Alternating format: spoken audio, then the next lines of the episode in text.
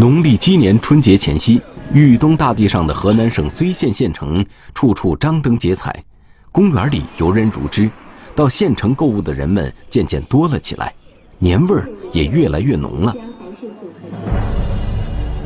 二零一七年一月二十日，睢县公安局刑警大队来了几个神色凝重的人，睢县董店乡村民黄素梅姐弟几人前来报案，马上就要过年了。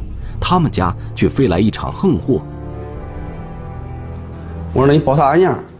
啊，他说：“那俺妹妹死了。”我当时就是我我们家里边人怀疑，嗯，不是正常死亡。呃，要求咱刑警大队，呃，给他个说法，就是给他个死因。原来一月十九日上午，黄素梅接到妹夫蒋志刚的电话，告知他的家里出了大事儿。妹妹黄银玲在家中病危了。黄素梅姐弟几人慌慌张张地赶到妹妹家里，妹夫蒋志刚一家人已经采取了一些措施，幺二零的急救车也已经到达了现场。俺那个我那是学那个医学的嘛，嗯，我叫我上去搓个头，嗯，我摸摸手，嗯，掐掐鼻头，嗯，我一摸摸肚子还热着嘞，摸摸手凉了。那那医生一看一掰出眼，他说的不管了，他说的救不活了。我说他是咋的死的？他说他是喝药死的。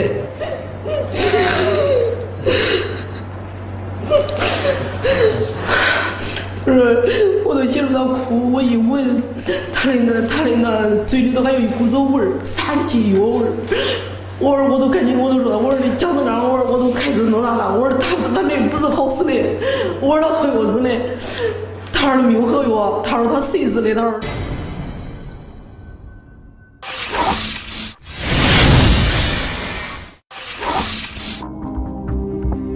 往年的春节，黄家和蒋家的兄弟姐妹都会热热闹闹的走亲戚串门但是黄银玲的突然离世，让两家人都沉浸在了悲伤之中。按照当地的习俗，若家中老人还在，年轻人的后事就要从快。因此，蒋家人决定要尽快的为黄银玲办理后事，但是黄银玲的娘家人却觉得此事大有蹊跷。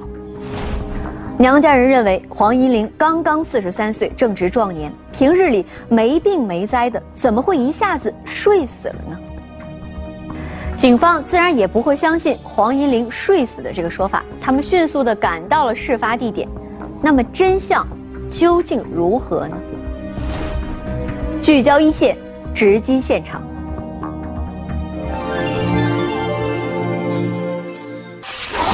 贤惠村妇突然去世，娘家人要求给个说法。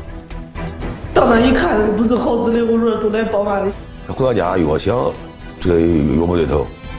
刑警法医细心勘查，一起疑似命案，渐露端倪。他是不是对黄银玲的杀害上有更巧妙的设计？绝情谋杀，一线正在播出。这两座相连的院落是尹店村村民蒋志刚的家。房子高大宽敞，两个院子里面有一个小门相连。睢县公安局刑警大队侦查员赶到这里的时候。村干部和许多蒋家的亲朋好友都在现场。女主人黄银玲去世了，人们得到消息后都来帮忙料理后事。当时，他四个孩子披麻戴孝，说句实话，都是心酸，因为孩子毕竟小，大的才十八岁，小的才仅仅十岁，嗯，并且还有一个女儿，有一点智障。黄银玲死于卧室的床上，因为要办丧事，她被移到了客厅的一张小床上，旁边摆上了祭品，卧室和客厅里的家具都被搬走了，原始现场已经没有了，全部被被破坏，已经变动了。法医随即对黄银玲的遗体进行了检查，不像其他恶性案件有刀伤啊，有血迹啊。因为没有明显的外伤，嗯，所以说，仅从现场，呃，目测看到，不能确定是一起命案。然而，通过仔细观察，侦查员发现了疑点。侦查员发现了几处常人难以觉察的伤痕，这是一种疑似遭到电击而产生的电流斑。侦查员已经意识到黄银玲的死非比寻常，里边肯定存在一些蹊跷，里面肯定有原因、有故事，这应该是一起疑似命案。睢县公安局立即增派刑侦技术力量，对现场再次展开勘查。对现场拉起了警戒带，无关人员远离现场。最后进行有技术人员对这个现场进行细致的一步一步进行勘查。勘查中，黄银玲床头下方的一根电线引起了侦查员的注意。根据蒋家人的描述，在搬动现场家具之前，这里放着一张电脑桌，电脑桌的下方有一个多孔电源插盘。这个电线是从主线上中间插出来一根电线，是一个白橡胶的皮线。这个旁边就有是带带有五六个插孔的一个插座，你何必又在中间这个线中间剪开又插了这个，感到很异常。这根电线的线头裸露，处于通电状态，在家里有这么一个明显的安全隐患，应该说极不正常。那么是谁接上的这根电线？死者身上的电流斑会不会和这根电线有关系呢？侦查员随即提取了现场的相关物证。法医鉴定结果出来以后是额颈额颈窒息死亡，嗯，同时身上有电击伤。发现确实是是一是一个命案，呃，我们随即在往上级报告的同时，迅速启动了这个命案侦破机制。商丘市公安局副局长李志峰带领刑侦技术人员赶到现场，指导侦查破案，加上睢县警方六十多人的精干警力组成了专案组，对黄银玲的死展开了全面侦查。比方说，对他这这家庭的成员的这些，在这个城村里边有没有矛盾点？家里面有没有和别人有一些深爱深有一些大仇？是不是？这一块儿座谈这个他们家里边这个死者黄银玲作风有没有问题？跟邻里邻里相处的怎么样？我们考虑到是不是偷财，是不是有人去他家偷东西被他发现，啊，或者采取。呃，将他杀害。根据向黄银玲的丈夫和婆婆的询问，他们的家里没有什么值钱的物品被盗，各个房间也没有发现明显的翻动痕迹，没有侵财犯罪的迹象。经过对村民的调查，黄银玲性格内向，为人和善，没有和谁结过仇。而我们调查这个黄银玲，平时作风非常正派，没有。风言风语，对他，呃，作风方面，呃，指指点点的这个情况。为人些好，俺那一片儿，别说俺那一片儿，俺那一个庄，俺兄弟，俺兄弟屋是有名的孝顺。黄银玲婆婆本人自己讲到，就是他们婆媳关系处得非常好，他们这个夫妻两个关系也非常好。黄银玲在离家不远的一家工厂打工，一段时间以来。她经常上夜班，晚上通宵工作，白天就在家睡觉。事发当天，黄一玲下班回到家后，她的婆婆、丈夫蒋志刚和两个十多岁的儿女都在家。在案件性质不明的情况下，侦查员对被害人的家人进行详细的询问，希望获得有价值的线索。详细调查他们家人，就是跟他。接触最密切的人这两天都干了啥？去了哪儿？嗯，有什么异常没有？死者黄银玲的丈夫蒋志刚仿佛沉浸在丧妻的悲痛中。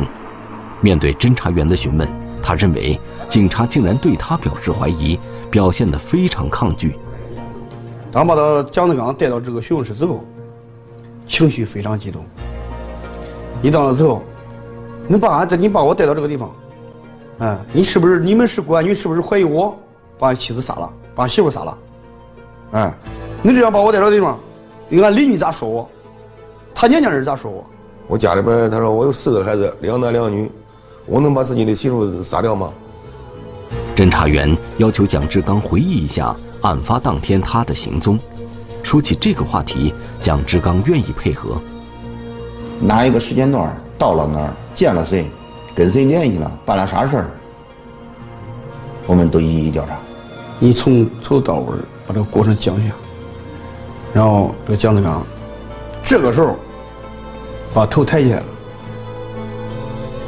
他当天几点钟吃早饭，几点钟出去要账，几点钟带着。呃，孩子和母亲出去买东西，嗯，几点钟到家？几点钟得到这个他妻子去世这个消息？说的非常非常清楚。按照蒋志刚的说法，春节快要到了，案发当天，他带着母亲和两个孩子去了县城，采购一些过年的年货，顺便给孩子买件新衣服。家里只有妻子黄银玲一个人。警方调取的监控录像显示，蒋志刚一家人到了县城的一家超市，为儿子买了一套新衣服。随后，他们又驱车来到一家手机店。据蒋志刚说，大儿子的手机坏掉了，他要为儿子买手机。蒋志刚还到了一家银行，查询银行卡里的存款余额。因为农村嘛。经常不到城里面来，想在城里面多玩一会儿，然后他这个小儿子就提议要到北湖公园去玩一玩。县城的城湖风景优美，游人很多。蒋志刚一家出现在北湖公园，老人和孩子平日里难得来县城游玩，蒋志刚带着他们到这里玩一玩，也在情理之中。根据调查。蒋志刚的陈述都是事实，与监控录像中显示的时间地点丝毫不差。结果很清楚，受害人死亡的时间，蒋志刚不在家。在案情分析会上，专案组的侦查员汇集了侦查线索，经过综合分析研判，虽然蒋志刚没有作案时间，但是对妻子的遇害，他很可能知情。啊，我们大家对这个也是。呃，进行了深入的讨论，嗯，当时也就基本上这个，呃，这个意见都是一致的，就是说对黄银玲行凶的不是蒋志刚本人，但这并不能排除蒋志刚参与了这件案件，他是不是有同伙？他是不是在这个？对黄银玲的杀害上有更巧妙的设计。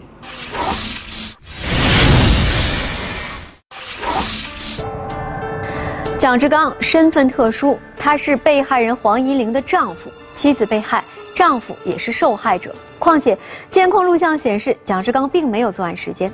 那么，警方在调查中为什么会多次的怀疑蒋志刚呢？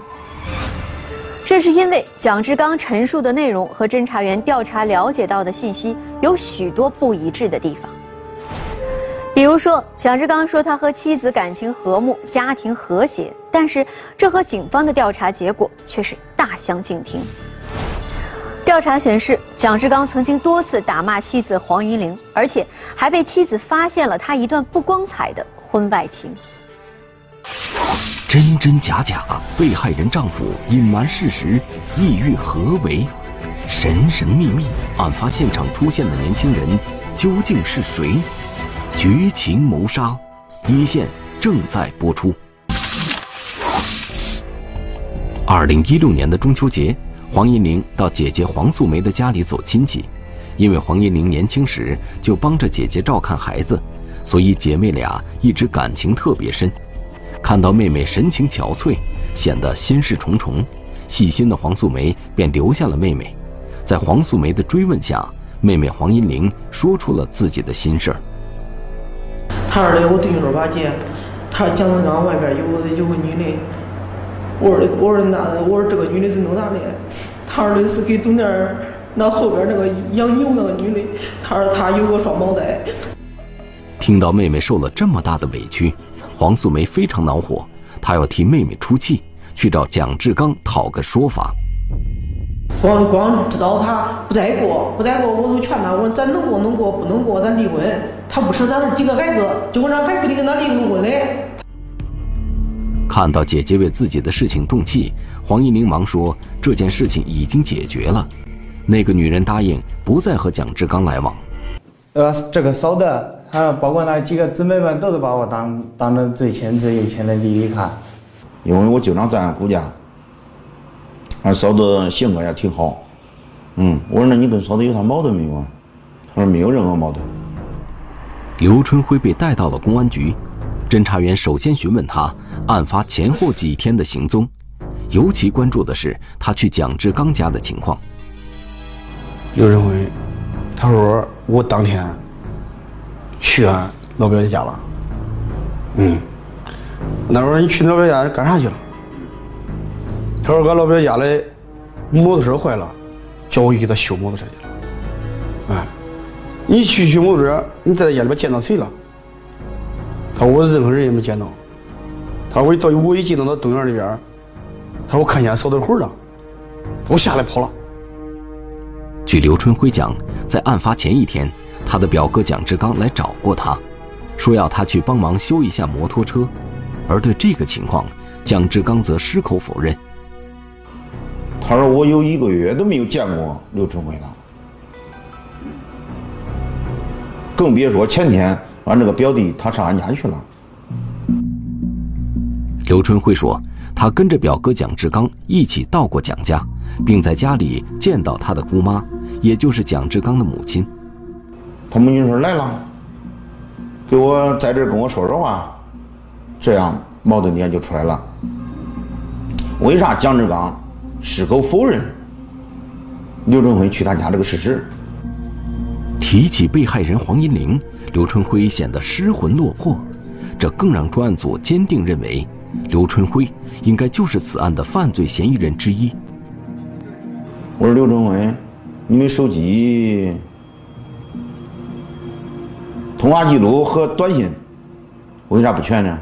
确实在当天有几有六五六次通话，嗯，但是呢，蒋志刚拒不承认。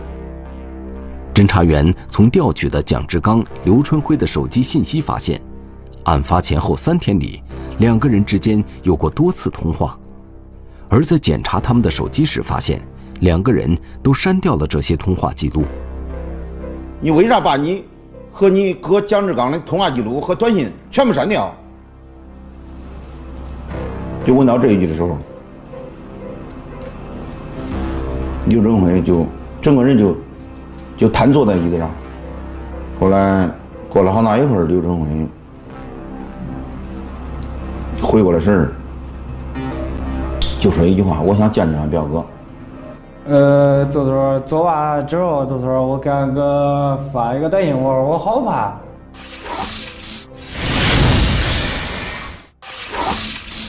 审讯中，犯罪嫌疑人刘春辉供述了在表哥蒋志刚斗意下杀害表嫂黄一玲的全部经过。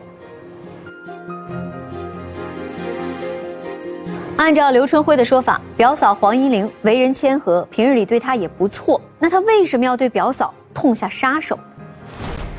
随着又一名女犯罪嫌疑人白某的到案，真相终于被揭开了。刘春辉杀害表嫂，他为何恩将仇报？蒋志刚连施毒计，他究竟要达到什么目的？绝情谋杀，一线正在播出。刘春辉从小就没了娘，他的父亲害怕儿子受委屈，就一直没有再结婚。从小到大，除了父亲的抚养，刘春辉更是受到了他大姑一家的关爱。刘春辉和蒋志刚以及蒋志刚的母亲就是他大姑，关系非常非常不一般，远远超出了平常的姑侄关系、表兄弟关系。他从小没娘，没娘的孩子是不是人人都可怜？我媳妇这个老表表姐不家，也跟我娘差不多吧对的。对姑妈一家人，刘春辉感到很亲近，而对表哥蒋志刚，他更是发自内心的感激不尽。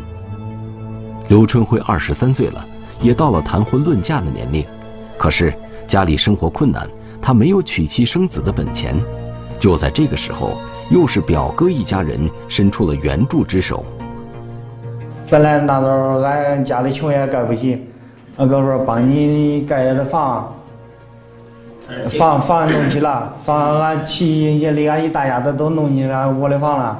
他的房子俺兄弟给他盖的，沙子、水泥板、十五年，全部都是俺兄弟给他拿来盖的。蒋志刚出钱出力帮助表弟刘春辉盖起了楼房，安排他学习了修车的手艺。二零一六年初，蒋志刚还给他介绍了一门亲事。说白了，他他跟俺媳妇是老表。哦。他他是姨表亲。俺俩孩子特别特别的依赖他。你说你现在他对我来说就是一个心灵依靠。啊。他说的是年年前会娶我。刘春辉所说姓白的不是别人，正是被害人黄银玲曾经向姐姐提起过的白某。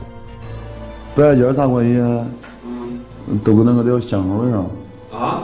呃，以前我我干过驾校。嗯。嗯，干驾校，他上那去，去学驾驶证。嗯。那最后发展到男女朋友关系了。对蒋志刚和白某之间的关系，刘春辉也心知肚明。蒋志刚把白某的表妹介绍给自己，还给他们俩热热闹闹的操办了婚事，这让刘春辉更是死心塌地的和表哥站在了一起。蒋志刚也仿佛对这个表弟十分交心，把自己的隐私告知了刘春辉。据这个刘春辉讲，蒋志刚曾不止一次的给他说，他跟老婆黄玉玲关系不好。非常痛苦。原来，黄一玲发现了丈夫蒋志刚的婚外情后，曾经闹出了一场风波。然而，事情平息后，她和白某并没有一刀两断，而是以在外跑车为由，长时间与白某生活在一起。我说你不来他，你慢慢让他，慢慢哄他。就在案发前的一天，蒋志刚来到刘春辉打工的工厂。他给表弟刘春辉讲了一件非常棘手的事情。他说他他怀孕了，他问我嘞，咋弄？我给他发信息，我知道我整颗心都掏给你了，我真是累了。我说我的苦是说不出的，我我求求你别伤害我了。他肯定心里面也就是为难的很的很，他当时他也没啥法。脑子一昏，就非要娶她为妻，但是家中有老婆怎么办？那就是想法就把把自己的老婆做掉，做掉自己又不能亲自下手，他就想起了他的老表。自从刘春辉娶了白某的表妹，他就觉得和表哥蒋志刚是亲上加亲。可是这样的事情让他来帮忙拿主意，刘春辉一时还真没有想到好办法。问我，叫我拿主意，我的脑子也也不是说都很清亮的人。这毕竟那俩的事儿，又不是说我也没没权干预。看到表弟没有主意，蒋志刚便说起妻子黄银玲的多般不是来。他告诉表弟，黄银玲经常顶撞母亲，让母亲生气。心里面也挺气的慌啊！不应该不该是那个，你也不可能在他已经老了嘞，你也不能那少做少的嘞，也不能气老的啊。刘正辉说：“那你咋弄啊，哥？”嗯，这个蒋亮的时候，他要不这样吧？你是酸奶的哥，还是酸奶的嫂子？哎，这个意思就是说，你是要那哥，还是要那嫂子？这刘正辉说：“那我当然要哥了。”就在这时，蒋志刚将自己的来意向刘春辉和盘托出，那就是请刘春辉杀掉黄银玲。这我咋弄啊？一个是哥，一个嫂子，一个是那那姑，这都是一大串的亲戚来，连一坨嘞。你叫我，我我有啥方法？有时候本人讲，那很纠结，因为毕竟不是其他啥事情嘛，要杀人对吧？出于对表哥蒋志刚报恩的心情，刘春辉最终答应了蒋志刚的要求。下班后，刘春辉随蒋志刚来到了家里，在卧室门口，蒋志刚悄悄地指了指床边的电线。蒋志刚给刘春辉指了指，说：“你看见没有？那电线给他放着呢。”这个刘春辉嗯了一声，这意思就是表示知道了。这根电线正是犯罪嫌疑人蒋志刚连接的。为了实现和白某结合的愿望，他曾经策划过另一场意外。他曾经购买了一些安眠药，想骗妻子黄一玲喝下，一了百了。这个白某事先他是对这个情况他是应该是心知肚明，啊，因为他们在中间，呃，也谈论过要结婚，呃，要要那那，那你结婚了，你你有老婆孩子，你孩子咋弄啊？啊，他这个嫌疑人也跟他说过啊，我让他消失。指的就是他媳妇儿啊，他媳妇儿啊，指的他老婆。嗯他说的他头疼了，他说我去给他看点二奶宁，他说给他开多点他说嗯，然后就接着说。结果他没死，难受了一天。一计不成，蒋志刚又生一计，他特地在床头边上连接了一根电线，线头裸露，隐藏在床上。黄一玲每天夜班后白天会睡觉。他想让黄一玲自己触电，制造一场意外。他那个线呢，是毛毛糙糙的，嗯，以前还缠那个点儿呢，一个那那个都露在哪儿？啊，露露在哪儿？线头边儿。嗯。插到床上了。呃，插到床头里头了，那底下插了也抻，插那底下了。然而，经过好多天之后，黄银玲并没有触电。无奈之下，他找到了表弟刘春辉。要么我死，要么他死，要么这个事儿解决不掉。这刘春辉一看，他哥主意已定，决心一下，我这就问他：“表哥，你说咋办吧，哥？”按照蒋志刚的谋划，一月十九日早上，就在黄一玲睡觉的时候，蒋志刚带着母亲和孩子去了县城，制造了他与案件无关的假象。到了县城。他电话通知刘春辉，一切按计划行事。嗯，到时候他哥哥跟我说了，他说你那个家里没没人，你过去那他妈教训那那嫂子吧。刘春辉从工厂里出来，来到了蒋志刚的家里。他在院子里徘徊了许久，还是下不了决心。跟他左思右想的，到底这。该教训俺嫂子，不该教训他。当时想的是，俺哥毕竟是他俩夫妻之间的，我再插手那都是第三者了。从院子里来到了客厅，他的心里还在激烈的斗争。